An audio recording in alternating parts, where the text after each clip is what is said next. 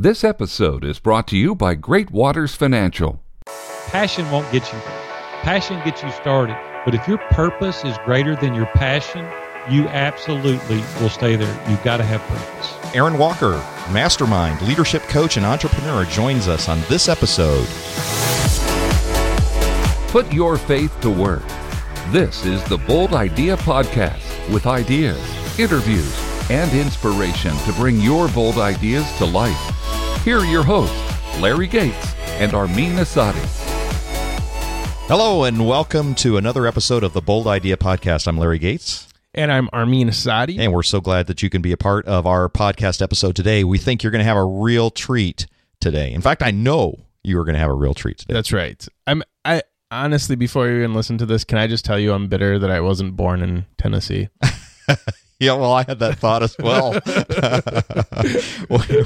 well, you'll know why Armin said that in a minute. We are going to be talking to mastermind, leadership coach, entrepreneur, Aaron Walker today. He has successfully started, built, and sold a dozen businesses over 36 years, right? That's yeah, like. He's the definition of serial entrepreneur. Yeah. And I'm like all over this. And he talks about in this episode risk taking. And I'm like, yeah, I'm nodding my head, you know, just doing all this stuff. But get this, though. He sold his first business when he was 27 to a Fortune 500 company, and he started it when he was 18. That's right. So that's like way. He, he couldn't. He, he, wasn't legally old enough to buy alcohol. yeah, exactly, exactly. Well, and, and we said um, that he is a mastermind because he has been in a mastermind group for a long time, and he is also leading a number of masterminds. And he's in a mastermind group with Dave Ramsey, Dan Miller, Ken Abraham, and other notables. He is the author of the forthcoming book, View from the Top Living a Life of Significance. That's coming out on June 20th. And he's co author of the Mastermind Blueprint. So, without any further ado, Aaron Walker, welcome to the Bold Idea Podcast. We're so glad to have you on this episode. Thank you, man. I appreciate Larry and Armin. Thank you for having me on. Oh, it's our it's our privilege, and I've really been looking forward to speaking with you because, in some ways, I think we share a lot of that the same kind of mindset and journey and in terms of being serial entrepreneurs. And sometimes you know it feels a little bit like we're you know at least my experience of being a serial entrepreneur i think armin would agree with his experience. Sometimes it feels like you kind of wander from thing to thing but you have started and sold 12 businesses your first when you were 18 years old. You take us back and, and talk about what happened there well i didn't do them all at 18 but they started at 18 right, i right. was really young when i was a kid a teenager working in a local store and fell in love with the business. And then at 18, we didn't have any money, so I had to find a couple of partners. Found two guys that owned the 21st largest insurance company in the world at the time, and they lived in Nashville. And I approached them, and we formed a partnership. And I had to give up two thirds of the business in order to start this business because I didn't have any money. It was either that or you know, like don't go in business. Mm-hmm. So I went in business. Later, bought them out, sold out to a Fortune 500 when I was 27 took 18 months off and my wife woke me up from a nap one day and she said you're getting fat and lazy and this is not what i signed up for. And i said well what do you want me to do robin? And she said get a job or start another business. So i went back to the company i started with when i was a kid bought 50% of the company spent the next 10 years i worked three days a week my partner worked the other three days and we quadrupled that business in a 10 year period and i'm going to tell you man it was a blast we built new location hired new employees. It was just fabulous journey until August 1st, 2001. And that day forever will be etched in my mind mm. as a pivotal time, but also one of the most catastrophic events of my life. Was headed to office and a guy named Enrique was crossing the street and he didn't look my way and I ran over and killed a pedestrian. Mm. And I want to tell you, man, my life come to a screeching halt literally that day. And I didn't want to turn around, Leary. I, I was like, oh my gosh, I can't believe this happened to me. Yeah. Finally, I did turn around, look. The guy was face down. Make oh. a long story short, he lived three days, oh. and uh, it, it really radically changed my life. So went on to open a construction business five years later. Retired at 50. Started View from the Top now I get to coach men all over the world. So wow. that's a 38 year journey I gave you. Yeah, in about two minutes. Yeah, two but, minutes, uh, 38 seconds. That's yeah, yeah, that's amazing. All right, so I want to unpack some of that because first of all, you kind of hit me with the running over the pedestrian thing. I think I knew that about your story, but even as you were saying that, just remember all the times as I'm driving, it's like one of my worst fears that I would actually hit someone, and that Mhm. came that came true for you. That had to be quite a stunning event for you. Well, I can't even describe it. I mean, God gives you the grace to learn to deal with things like that. You never get over it. You know, Mhm. that was somebody's husband and Right. somebody's dad, somebody's brother, and you know, he was from the Philippines and they'd lived in Nashville a long time. Actually, he was a friend of my doctor's. Mm-hmm. and that's a whole nother story for another day. But it caught me off guard, and in my book, I even titled it "Blindsided" Mm. because that's exactly what happened. Things couldn't have got any better. We had a place on the beach, and we had a place here in Nashville, and all these businesses, and business was unbelievable. It was so good. Two beautiful daughters, and my wife was awesome. You know, everything, and then boom, man, out of the dark came this, and it blindsided me. Yeah. Now, how did that change you then? Well, it radically changed me. You know, at the time it didn't, but I was so uptight and nervous, I just couldn't deal with the everyday pressures of the business. And so Robin and I prayed about it. We thought about it, and we said, you know, we're going to sell the business. I've been working since I was 13. Now I'm 40. I'm going to quit. And we did. And we retired. I sold the business to my partner and took the next five years off. I didn't do anything for five years. And we traveled extensively. We built a new house, kind of change of scenery a little bit. And one day Robin woke me up from a nap again. She goes, You're getting fat and lazy again. I mean, it's time to go back to work. And I'm like, Oh, She- here we go again. She does this about every 10 years. Well, Is that what I'm yeah, hearing? she does. Here's what I discovered, Leary, in this and Armin, is that I became very aware of what my legacy was going to be. Mm. And I started thinking about that. And I said, you know, right now my legacy would be a poor kid from Nashville, makes a little bit of money, is able to quit at 27, has a couple of houses, and nobody cares.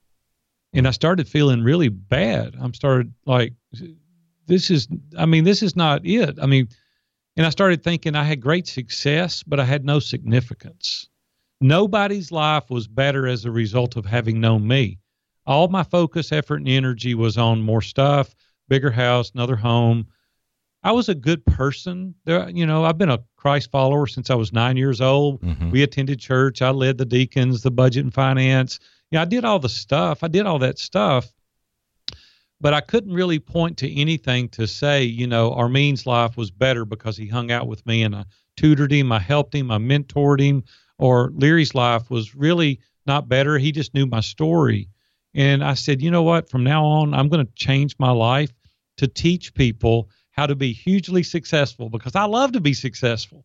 I want to learn to be content in every situation I'm in, but I want to learn how to be significant. I want to learn how to help other people achieve their goals and dreams. So I have to ask you, you've brought up two words that I ponder quite a bit success and significance. How would you define those two?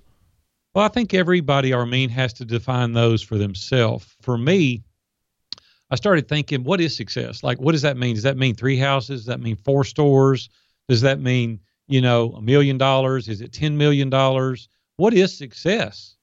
And I started literally having to think about it.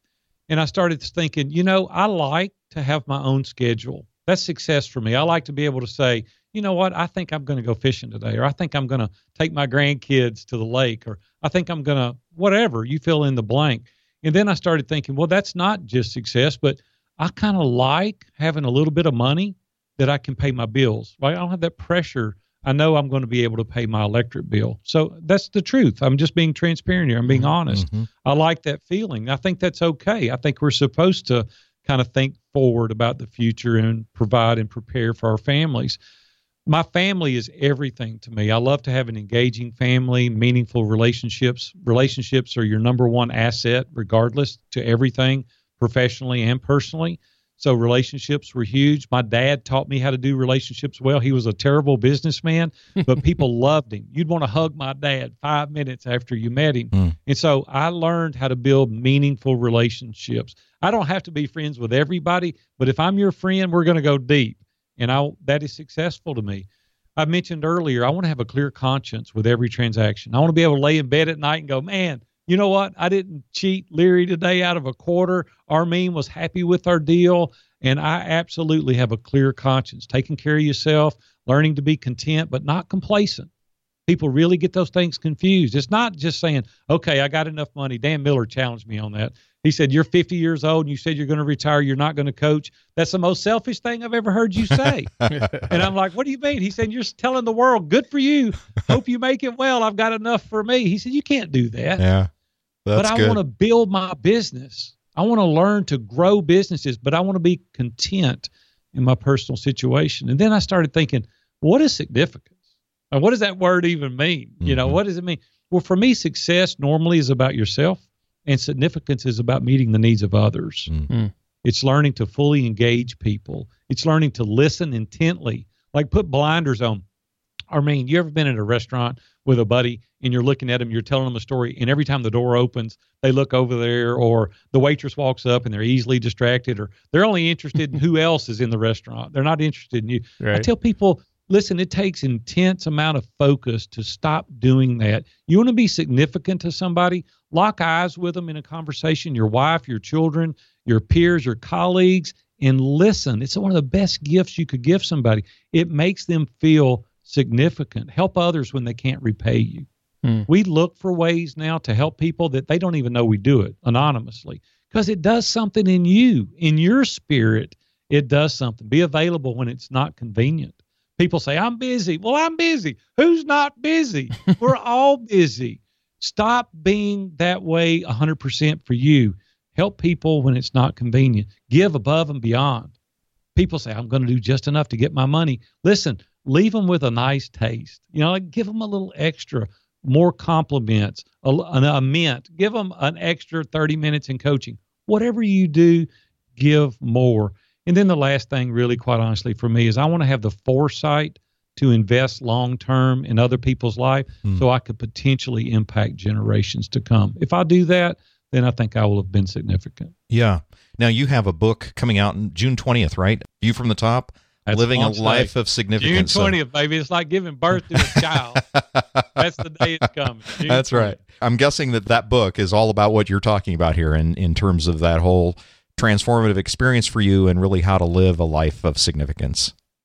Yeah, 100%, man. Without a question. I go through every bit of that in the book. Yeah, great, great. What are some of the key takeaways? I know why you wrote it now because you wanted to leave this kind of lasting legacy as a consequence of the experience that you went through, but what are some of the key takeaways that you want your readers to have when, after they've read that book? Well, Larry, that's a great question, buddy. I'll tell you, one of the main things in it is I want to be able to show people that it, regardless of your background, because we had no privileged background. We lived in a house that my dad gave $6,500 for, and we later lost it in bankruptcy. Hmm. We had to move in with my cousin. You know, we had food to eat and all that, but my dad was a terrible business person. And I show people how you can go from that to doing some of the things. I didn't do anything special. I just worked hard. I had a lot of grit, determination, perseverance. Uh, God showed us great favor through all that. Uh, as I said earlier, I'm a Christ follower, so we give God everything right off the top, right at Mhm. the beginning. As I said, I've been a Christ follower since I was nine years old. I look Mhm. for Him for leadership and direction and guidance in my life, and I talk about that a lot in the book. There's some scripture in the book that I reference back. My mom had a saying when I was a youngster. She would say, I'm not going to allow you to say the word can't. And I didn't understand that. And I hated it when I was a kid. she had this little saying that has become my life mantra, and it's can't, couldn't do it, but could did it all. Hmm. And she would force us to try things. Well, as a result of that, Larry, you know what happened is that I gained more confidence Yeah. more self esteem because some of the things that she forced me to do, I was able to do. So I developed a mindset of can do. And so I want people in this book to feel that. I want them to feel, hey, with enough instruction, with enough practice, with enough grit, determination, perseverance, if you want it bad enough, and you got to have purpose, right? Passion won't get you there. Passion gets you started. But if your purpose is greater than your passion, you absolutely will stay there. You've got to have purpose. Yeah, and that's that in the book. Yeah, that's great. Now, your mom instilled in you quite a good mindset there, which kind of probably prompted you toward your first business when you were 18. But kind of how did you decide or when did you decide that you had this entrepreneurial disposition? Because it's not for everybody, right? Starting a business is not everybody's cup of No, tea here. Yeah, absolutely. well, here's the thing.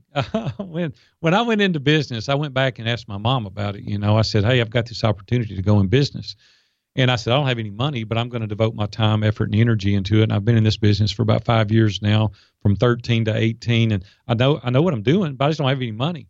I said, but they want me to sign a bank note with them for $150,000. Now that was a lot of money, man, back in the late 70s. Yeah. It's a lot of money today, but when you're 18 years old, and here's what my mom said: "You got nothing to lose. I mean, Yeah, what are they going to come and get? Nothing." And I'm like, "Well, you got a good point." So I went to the bank, signed it, and Robin and I got married two weeks out of high school. Oh, my and. Robin would come and help me work in the business. And here's what we decided to do. I told Robin, I said, Robin, you you are more poor, if there's such a word, than I am. We cannot screw this up. We may never get this chance again for the rest of our life. And here's what we need to do. We need to pour all the money we make back into the business. We paid that 10 year loan off in 36 months. Wow. And then we went, I was 21 years old. I had a paid for business, and we repeated that four times. Now, here's my point to everybody delay gratification, right? Here's the problem today it's a microwave society. Everybody wants it right now. yeah. Well, listen, as Dave Ramsey, one of my good friends, says, live like no one else today, so later you can live like no one else. And I talk about that in the book. Delay the gratification. Don't have a mindset of Friday and next month. Have a mindset decades Yeah. down the road. You remember so that? that's what Robin and I did. Yeah, you remember the line from Postcards on the Edge? Meryl Streep said, "Instant gratification isn't fast enough." Yeah, I know, and that's the mindset that we have developed today. it's true. We live in this microwave society. Yeah, It's hard work, determination. You know, I tell everybody, work like it depends on you, and trust like it depends on God. Take all the money, pile it back into the business, and later you'll have something that a Fortune 500 company will want to buy. This is the Bold Idea Podcast. Hey, Armin, I have a question for you. A little nervous, but go ahead, bring it on. What would your 65 year old self say to you right now? Oh, well, it would probably start with a slap upside my head and follow with a please stop being an idiot. Ha! exactly. I'm glad you agree. Thanks a lot. How did you know? Have you encountered my old self? no, I've encountered mine too. Oh. That's why we all need to know about Great Waters Financial. All right, listen, all kidding aside, Great Waters Financial is a company that I would put my name and reputation behind any chance I get. It's a company filled with people that I know firsthand have character, have integrity, you can trust and you can rely on. And this is a company that I believe is one of the best at what they do.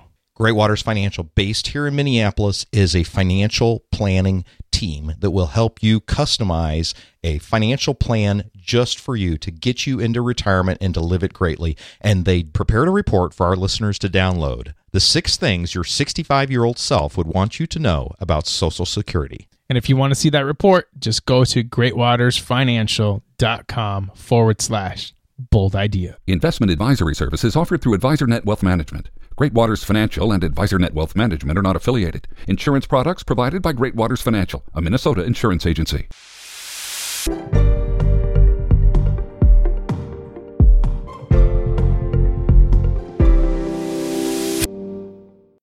All right. So now, how did you discern God's prompting and calling for you in terms of some of the ideas that you came up with that said, "Hey, this is something I feel God's calling me into to to start this business"? Well, we may have a different philosophy in this, and I'm okay with that if we Yeah. do. So Go. I'll, I'll go ahead and just share the way I feel about that. So God's not sending out postcards, right? He's not Mhm. making phone calls. I think He puts people around you. I think He gives us a free will and a free spirit. And I think if I'm living for Christ today, He gives us the ability to make choices. Now, Mhm. whether it's this business or that business, whether it's a red car, blue car, whether I live in Nashville or California, I think he gives me permission to live inside of this sphere. I necessarily, personally, don't think God's will for your life is a point. Mm-hmm. I think it's an area. Mm-hmm. And I think as long as we're giving him the glory, him the honor that he so rightly deserves, I think that he gives you permission to kind of operate within that boundary. So for me, I believe in trusted advisors, in which I've been in mastermind groups now for decades. I go to the scripture and I pray.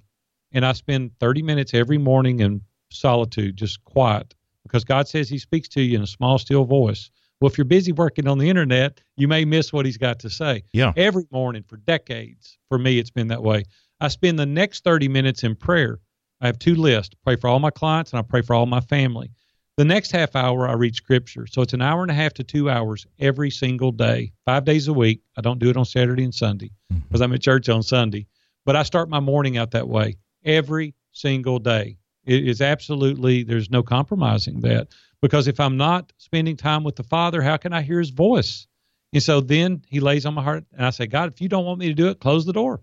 If you do want me to do it, you just keep opening the door. There's, I'm too stupid, Armin. I'm too stupid to do the things I've done. It has to have been directed by God, and then you can point back to Him and say, it's only because of God that this worked out. Because I'm too stupid to make these decisions, Mhm. and I just follow the Holy Spirit, and I follow the Scripture, and I follow the trusted advisors.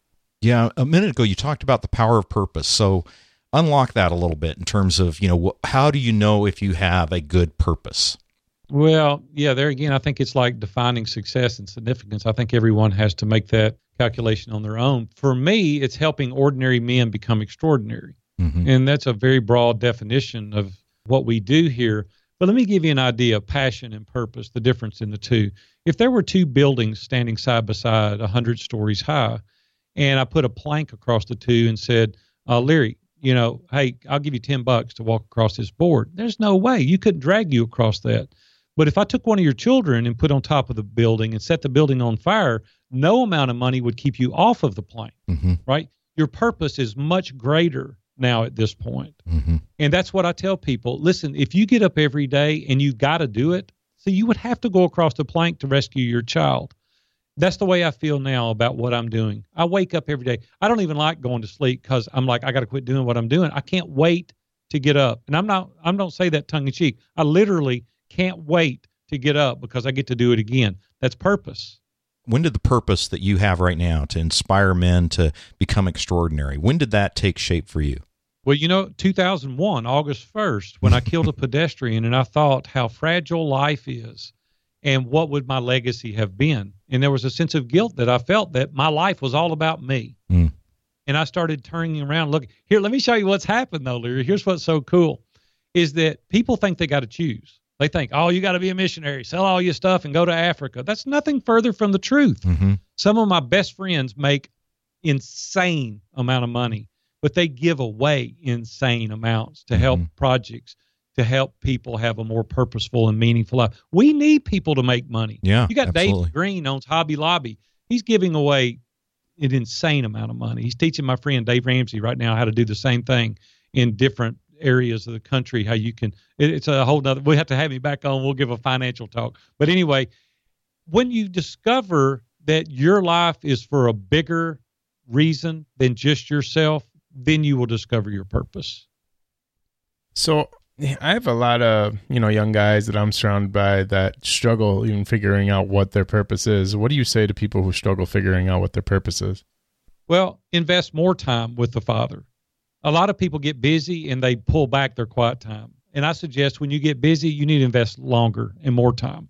You know, here's the thing God is not a God of confusion, right? He'll give you that peace, but you got to spend the time. Here's what people do they tip their hat at God.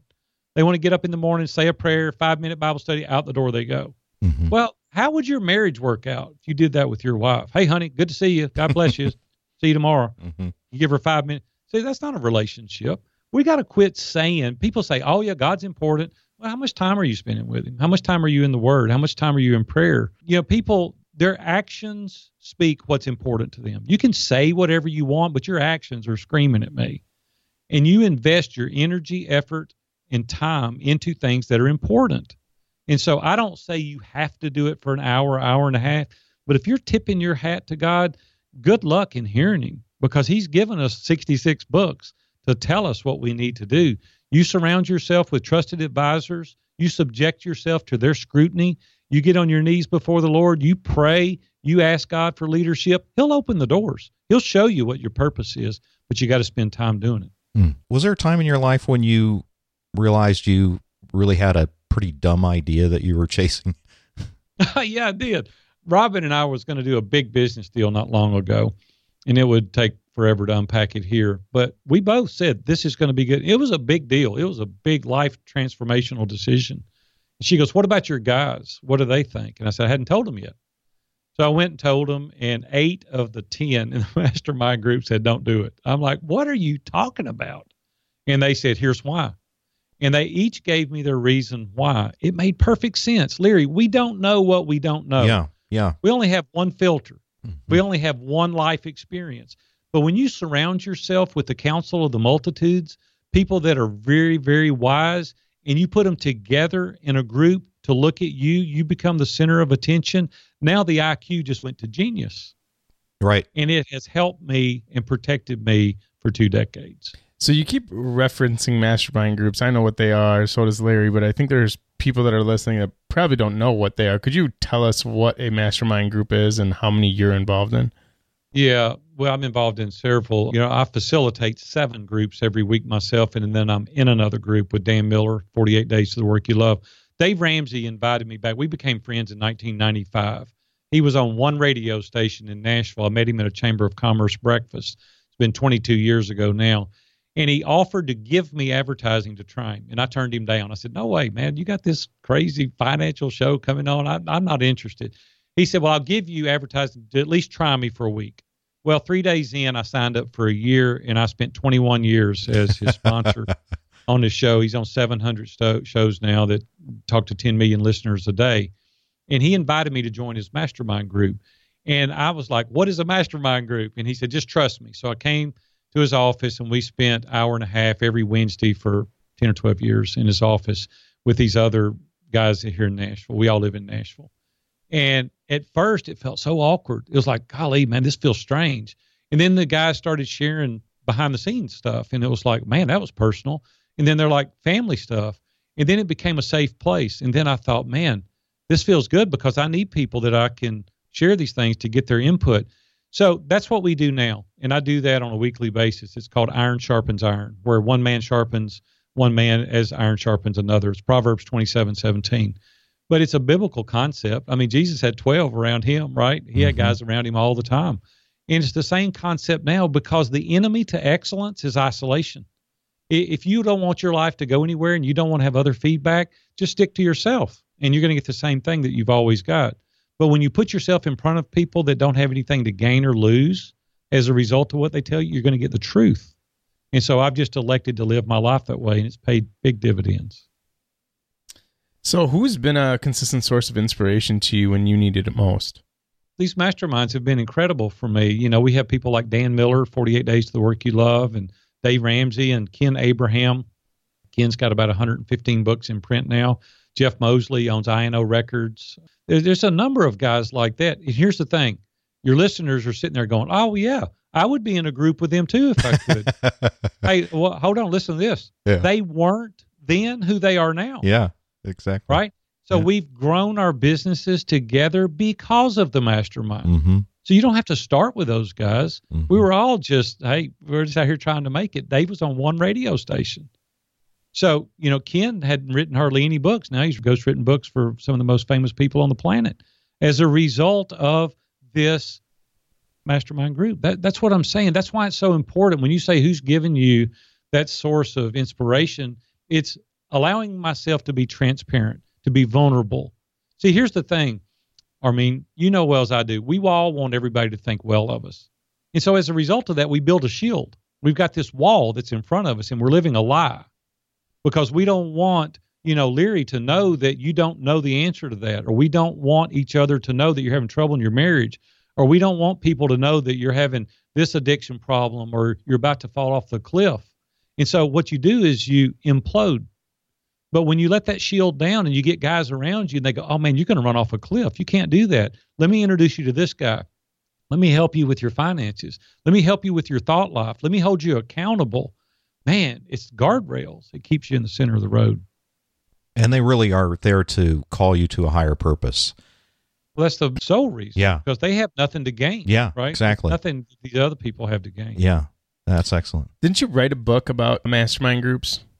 I did. I wrote the Mastermind Blueprint. Matter of fact, it's coming out in May. Yes, I did. And with your new book, aren't are, you're doing some kind of giveaway with that, aren't you? I am. Here's the thing; it's pretty cool too. A guy gave me this idea, and I said, "Hey, I'm gonna, I'm gonna throw the baby out with the bathwater. I'm gonna do the whole thing." so I wrote a book. I wrote a book It's called View from the Top, and I've already told you kind of what that book's about. Then I wrote the Mastermind Blueprint, and we were pretty psyched up. We got Seth Godin's endorsement, couple of weeks ago, and he said Wow. this book is amazing, and he gave us his endorsement. So I said, here's what I'm going to do for the people that pre-order the book before June 20th of 2017. I'm going to give my book away. I'm going to give the Mastermind Blueprint away, and there are five interviews that I do with some leading authorities, real thought leaders in our industry. One of them led a 175 billion dollar corporation for 10 years, had 20,000 employees that worked under him. I'm not going to tell who it is. It's going to be a secret. Yeah, but what But does I'm- he know, right? I'm going to give all five of those interviews away the Mastermind Blueprint and the book View from the Top for those that pre order it. You get it at viewfromthetop.com forward slash book. well, you know, it sounds like you're throwing out the baby and the baby, not the baby and the bathwater, because I don't see any bathwater there. like I am. I, I do. You're right, Larry. what a deal. Well, we'll we'll be sure to have the links to all that too. Now, I know that there might be a number of our listeners who are probably considering being an entrepreneur. You know, they're maybe in a job and they're thinking, "Hey, uh, I'm I'm ready. I'm I'm I'm feeling the itch. I've got this idea, or I'm not quite sure if I've got this idea, but I do need to get into business for myself." What you know, having gone through this 12 times, having sold business, well, and you're still in your own business right now with the view from the top, right? What would you say to them are the most important things they should consider? Well, here's the thing. You, depending on where you're at, I never tell everybody, you know, hey, go do it. You know, it's Mhm. like some people don't have the temperament Right. for it. I've not worked for anybody in almost 40 years. I've worked for myself. I had to go out and do it, but I'm not risk averse. You know, it's it's just that I'm I'm willing to do it. I mean, I, I started out that way. I'm willing to do it now. Let me say this though. As I get older, I'm a little more cautious because I don't have as much time to catch up, right? And I've got a wife to think of. A lot of you guys out there in a corporate job and, and you may be suited for that fine. But if you are hinging on it, if you are thinking about it, I would interview a number of entrepreneurs. There's some real pitfalls in being an entrepreneur. I mean, listen, it's not for the faint at heart. Mm-hmm. I mean, it's really not. But let me say this on the flip side, there are great rewards Mm-hmm. right? So if you if you're good where you're at, that's good. But see, I like to I don't like to use the analogy of roll the dice, but because Yeah. I don't gamble. But I am willing to risk a certain amount for the greater gain. Mm-hmm. So I would just say talk to people that have been there, done that before. I ask a million questions. I always have. I interview people all the time. Matter of fact, there's a list of questions that I ask people, how do you see me in this light? And I do it all across the board for people. I want to make sure I'm asking plenty questions. I'm not the guy that goes, "Oh yeah, I know everything. I got this figured out," because you don't. I mean, I promise you, you don't have it all figured out.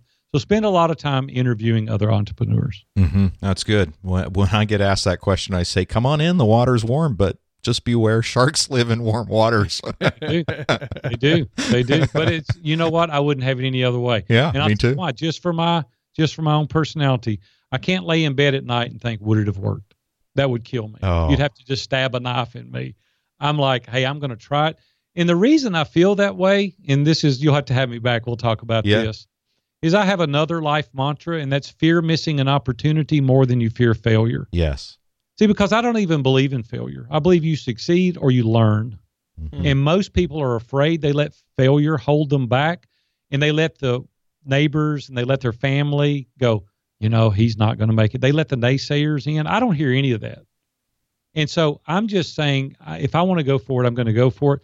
You're not popular enough for people to be talking about you like you think they are. You're not.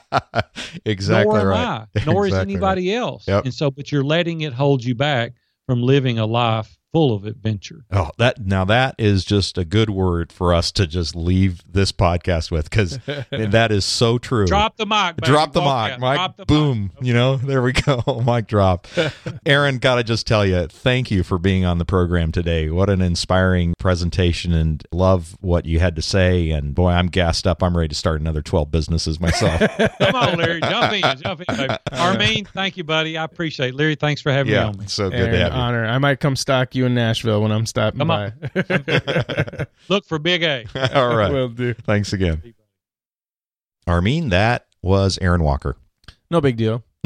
just an ordinary guy like most of us that start a business when we're 18 and you know Sell it to a Fortune tell our our wives tell us a couple of times that we're getting lazy and kick us off the couch. You know, That I can relate to. yeah, I was going to say my wife probably said the same sort of thing, but it isn't because you know I, I, I had a lot of money to not do anything with. So you know, uh, kudos to him and how he has really taken really the inspiration perhaps from his wife and from some others to get going and to continue to do it again and again. And now he is mentoring men Yeah. I think from across the country in these mastermind groups that he has formed, and what a fountain of wisdom. Yeah, and I just had a brilliant idea for Aaron. I would like royalties from this uh, idea. If you're listening, Aaron, I think your wife should start a mastermind group for entrepreneur wives, and that will blow up. I just want ten percent. Yeah. and the title of her book, and this will be another 10%, Aaron, would be That's Get Off the Couch. That's right. Get your husband's butt off the couch. All right, let's do what we normally do, Armin, and, and try to gather some of this wood, this lot, ton of wood that we got from Aaron, and, and make some sense of it for ourselves. my favorite takeaway, and maybe it's because it's it's something that I would at least like to live my life by and hope that I do. And I know this is what you live your life by quite a bit as well, is that relationships are your number one asset. He said that so many different Oh, yeah. times. And he kept talking about building meaningful relationships. Yeah. I love the fact that he is establishing, building, mentoring, coaching people to build their businesses, their reputations, their influence based on their relationship and teaching them that their relationships with people, if they are meaningful, will be the most effective tool that they have in their arsenal of tools. And I love that. Yeah, and it isn't just about the relationships for what they can do for you, mm-hmm. but the relationships and what you can do for others. And that's really, I think, what he's talking about. You know, success is, I like how he said that. Success is what I get, mm-hmm. and significance is what I give. Right. And it's all about that. Right. And what's interesting about relationships is that it's both successful and significant, right? It can Right. help you be more successful in your endeavors because people can feed into your life. And, mm-hmm. and I love what he said. He said, the enemy of excellence is isolation. Oof. Yeah. And it, that, that doesn't just cut away all the other stuff, right? And, Right. and he was really talking about this. We tend to want to put on this air about ourselves as having more together than we really do. And I think if any of us could see inside the other the way God does, uh, you know, all of our pretenses would just go away because So you know we go, you know what, they're just as screwed up as I am, and why do I have to, you know, try to spend all this energy Right. trying to project an image of something that I'm not? Yeah. And it's draining. It is. you know and i so I, i'm glad he attacks that and i love the fact that he said one simple thing is that i want to have a clear conscience with every single transaction and i love that he took it to a relational level where it doesn't have to be a business transaction Yes. right it's every engagement that i have it's every Yep. conversation that i have i want it to be so meaningful that every night i go to sleep that i know that i added value to that person Yeah. you know You know, I worked with a client, I think we talked about this on the Reinventure Me podcast. I worked with a client who kept a referral balance sheet. Their idea was we always want to be referring out business more than we're receiving referrals into business. And that and that's just a nice way to say, you know, am I contributing more than I'm getting? Right. And I think about that for myself. And you know, and we I think we talked about this in the Reinventure Me episode that we want to leave people better than we found them. You know, is there Yeah. a way to invest in someone in a way that it that every encounter that we have with another, they feel like, oh, you know what, I'm better off because I've had that encounter. That's right And I and I think Aaron's that kind of guy. I mean, totally is. You know, when he's not on the couch. Yeah. or getting kicked off the couch. I have a feeling you find him on a golf course more than you find him on a couch. yeah, I, I would I would say so. I mean, I think he, you know, work, bring it on, right? Yeah. yeah. You know what I like about his story, and of course, he had that inflection point of hitting a pedestrian, which was a life change event Right, for him and really a reorientation. Yeah.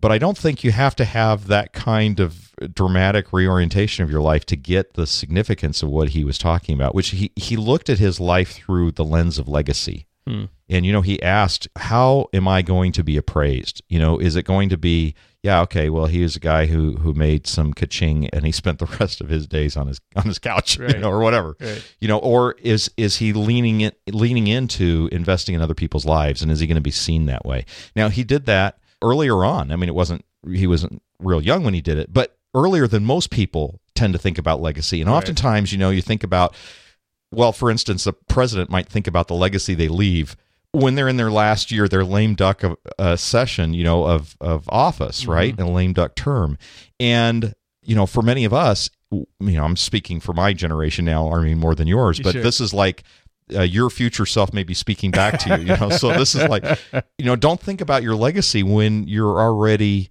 ready to, you know, ride off in the sunset or whatever. But you know, there's always a way to think about how we might live out our future, and I'm, I'm- that's not to say that we shouldn't think about our legacy at any age. Right. But I'm just saying there's so much more benefit to do it at a younger age when it isn't a natural occurring thought. Yeah. And so he had this life event that occurred, and that forced that kind of thinking for him, which I think really shifted, it seemed like, the priorities and moving from this success paradigm to uh, significance paradigm. Now, what what's also interesting in Aaron, and we didn't expressly talk about this, but you know, I've read a number of books about you know moving from success to significance and things like that, and it always seems like the implication is that you're giving up the other. You know that you're Right. that you're that one is bad and the other is good, right? Right. And and uh, I think Aaron is embracing both. Mhm. He's saying that, you know that success not, isn't the problem, but if your orientation is only on yourself and your orientation is only on the things that you can accumulate, then you're really missing a greater yes, really a greater Right. piece that you can contribute. And I think I like the part that he is tying success and significance together, like the way that you said. I know there's somebody listening out there that's saying, "Can you actually be significant without being successful first? Hmm. And I love the fact that he he's breaking it down. It has nothing to say, "Hey, I'm a successful business person or a successful lawyer, successful pastor, successful church planter, whatever it is. Now I can go add value." He's saying, "No, you can do it in every single transaction, every exchange, every encounter." Yeah. But I love the fact that it's a holistic view, right? It's Yeah. saying success is your achievement, but the the significance pieces, the value add pieces to other people, it's your fulfillment. Yeah. You know, we've talked about this before in other podcasts, but I really like Ken Geyer's definition of success. When those who know you the best respect you the most. Yeah. Now, I like that, Armin, because it ties in this relationship element again. Mm-hmm. You know, that, that you are most authentic with those who know you the best. I mean, they're going to know that your warts, they're going to know, you know, your good things. And if Yeah. they're the ones that respect you the best, then you're living your life in a way that would be judged a success. That's right. And by, that. by any measure, I would think. Yeah, no doubt. It is that is an awesome quote. I love that. I think final pieces for me, and I'll end on this just because I could probably talk about Aaron Walker for a while. Is the last three pieces is trusted advisors, mastermind groups, and purpose. I think those three things were probably my biggest takeaways that he gave me. I love the fact that he surrounds himself with trusted advisors and mentors and people that are his peers that are all speaking into his life. That when he's making a life altering decision, he's making it not just with him and his wife, he's making it with these peers, his mentors. And I think that's something we talk about often. But even when I look at my life right now, I don't feel like I have that. Like I have mentors I go to once in a while, right?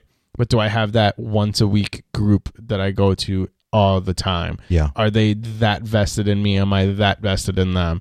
You know, I, I have sporadic meetings here and there, but do I have that rhythm, the consistency Yeah. where they're in my life, where I'm not playing catch up every single time I meet them? Yeah, that is that is a key, and I think it really is at the epicenter of what Aaron was talking about. Consistent input. You, mm-hmm. you said consistency, and I think oftentimes we go to get input when we might be facing a decision. And he used an example of that, you know, where he took it to his mastermind group and they gave him input, but they wouldn't be able to give him that kind of input if he wasn't there on a regular basis Right. anyway, right? Yep. So it's cultivating that consistent relationship so that you have that ability to get input on your life. Now, the other piece of it that I'll thread into this in terms of consistent input was, and I listened very carefully to what he said. He spends an amazing amount of time with the Lord every day, and a half an hour of silence before he goes into reading the yeah, I was word. trying to dismiss that. It- one. well, half an hour. Wait a minute. Let me get this right. It was a half an hour silence before he spends a half an hour in prayer. Yeah. Now, not to dis- dissect a formula for how we're supposed to be devotional with our Lord. yeah. However, the the piece that I appreciated about what he said was he not only surrounds himself with a consistent input with his mastermind and the other in the community of men that he meets with, but also a daily regular routine to get input from the Lord himself. And and Right. that to me is like that's 360 surrounding consistent input. Right. And and he's got his wife as well. But not to mention the couch booter. the couch booter, yeah. the strong arm of the law. you know, there's a lot of stuff in this interview with Aaron Walker, and I hope you enjoyed it. You likely picked up some things that Armin and I did, and we'd love to hear what you learned from this episode. So leave us a comment or even questions you might have leave us a comment at boldideapodcast.com slash 19 you'll find the links to all of aaron's stuff that we talked about as well as an opportunity for you to sound off or if you prefer to doing it in voice we'd love to get your voicemail as well 612-568-ideas 612-568 4332. Now, of course, Armin and I are on all the social medias. You can find us at Bold Idea Podcast everywhere, all over the world. That's right. everywhere. so follow us there. We're glad that you're part of this program. We hope you enjoyed it, and we look forward to seeing you next week. You've been listening to the Bold Idea Podcast. To get our show notes sent to your inbox, visit boldideapodcast.com.